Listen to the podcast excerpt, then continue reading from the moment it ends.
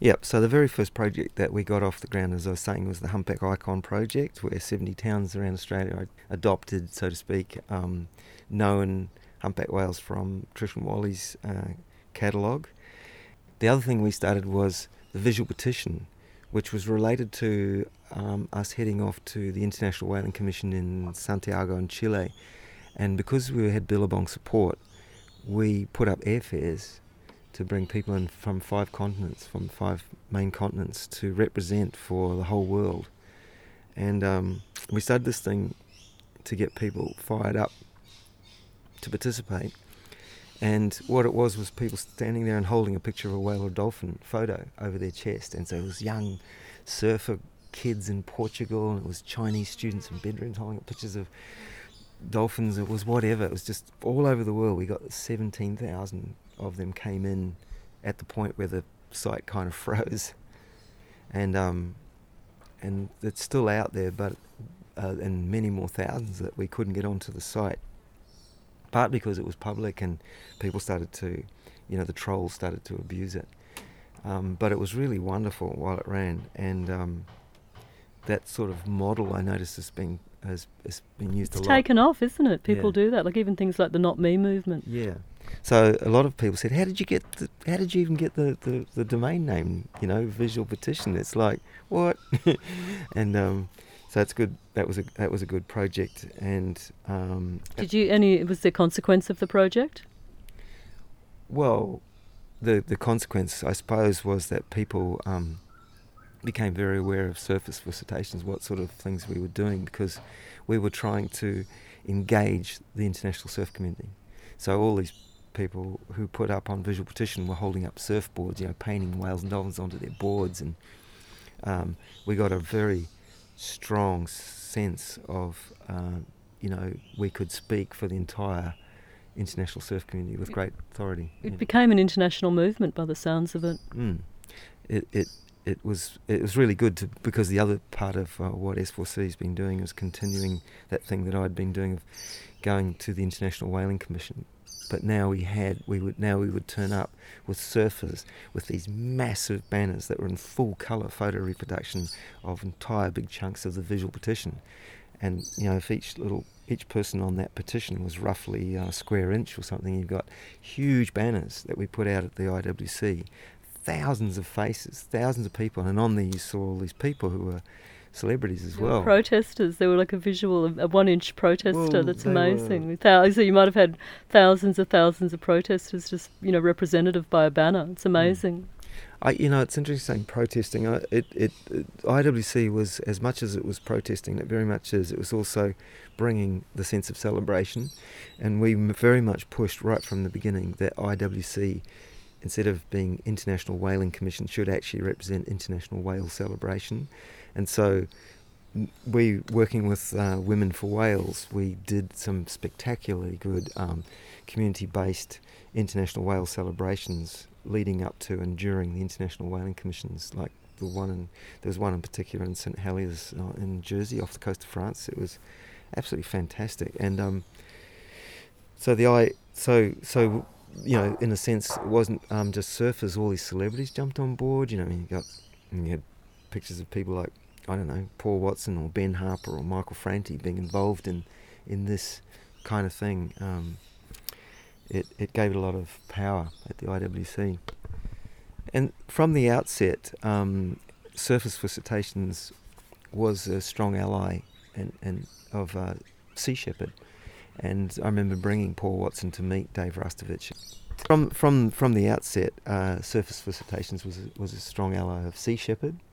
And we stood unequivocally alongside Sea Shepherd um, and encouraged people to go and support Sea Shepherd we were sending everybody to the pointy end. You know, it was like, yep, go there, join up, become crew, send your donations to them. And I remember bringing Paul Watson across to meet with Dave Rastovich at the same time as also bringing young Aboriginal girl, um, Skye Bortoli, who had started a group called Teens Against Whaling. She was only 13 when she started that. And she was like, it was very empowering for her to be in the company of Dave Rastovich and and um, Paul Watson, and you know, see sort of be in those discussions that went down. uh, I remember Dave saying to Paul, "Well, I tell you what, we can create through the through the company in America that creates my fins. We'll create a, a sea shepherd fin that'll go onto boards, skull and crossbone, and that happened. And then they went out and helped support Sea Shepherd. So uh, we've done actions around the world where we've combined uh, efforts, and of course, one of the strong actions that we led was uh, in cahoots with another group called uh, Ocean Preservation Society, and that's uh, Louie Psihoyos who went on with his crew to make um, the movie The Cove with Ric O'Barry. So Dave Rastovich and I were. There's a photograph actually just over there on my wall of us standing outside an International Whaling Commission in Anchorage in Alaska with Paul Watson and with Rico We just had a handshake saying, okay, we will bring the surfers to the Killing Cove in Japan. So three months later, I think it was, 22 of us paddled out in the Killing Cove on surfboards. And essentially, we shut down the dolphin slaughter that was going on for 10 days in a Mexican standoff and uh, we did, and Sea Shepherd supplied an IT guy for us to help run everything back out to the rest of the world. But we had a very strong team anyway, that, um, and CNN turned up and. I remember that being on the news. Was mm. that mid 2000s, 2007 yeah, and 8 or something? 2007. Yeah, it's quite powerful.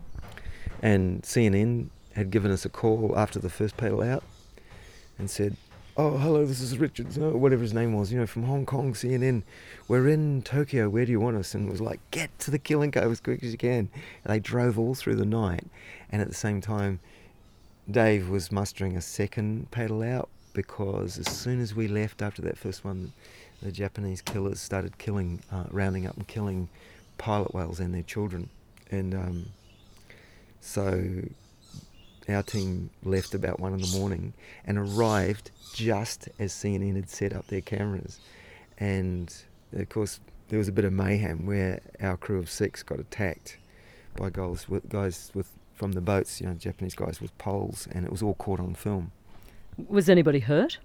No, not overly, but these guys struck out at, at Hannah Mermaid and at Isabel Lucas and Hayden Panettiere, three young women on surfboards, and it didn't look good on film, them being struck with poles. Um, and they were sitting out there with blood everywhere in the water, and these last of the last of the whales who, who were still alive with their children.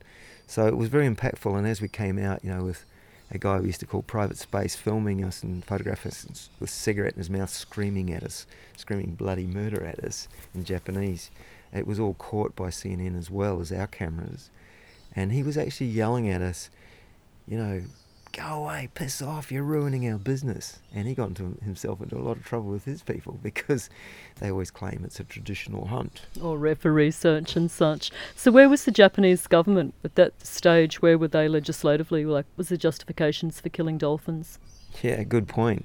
Japan has always actually called at the IWC for the right to do com- to do um, coastal whaling and North Pacific whaling, um, and have always been stopped at the IWC from that because if you let one country say, yeah, it's okay to do whaling in your own waters, that's okay, then so many other countries that are sort of doing it anyway and it's not condoned would open up big whale fisheries like uh, Peru kills dolphins for crab bait, uh, Indonesia kills sperm whales, and local um, killing, you know, Amazon dolphins get killed and so on. Well, you'd just be giving permission um, for that to be legitimised. It just sets a precedent. So, how do you cope with it all? How do you feel when you're seeing these poor creatures being slaughtered? How do you cope with all that? Um, to be honest, I haven't seen a lot of the slaughter. I have seen slaughter. Um, I've seen the results of slaughter. Um, to be honest, I always have a fallback position, which is that I don't know how I was so lucky or to, to, to have the honour and the privilege to be able to be a voice for whales and dolphins.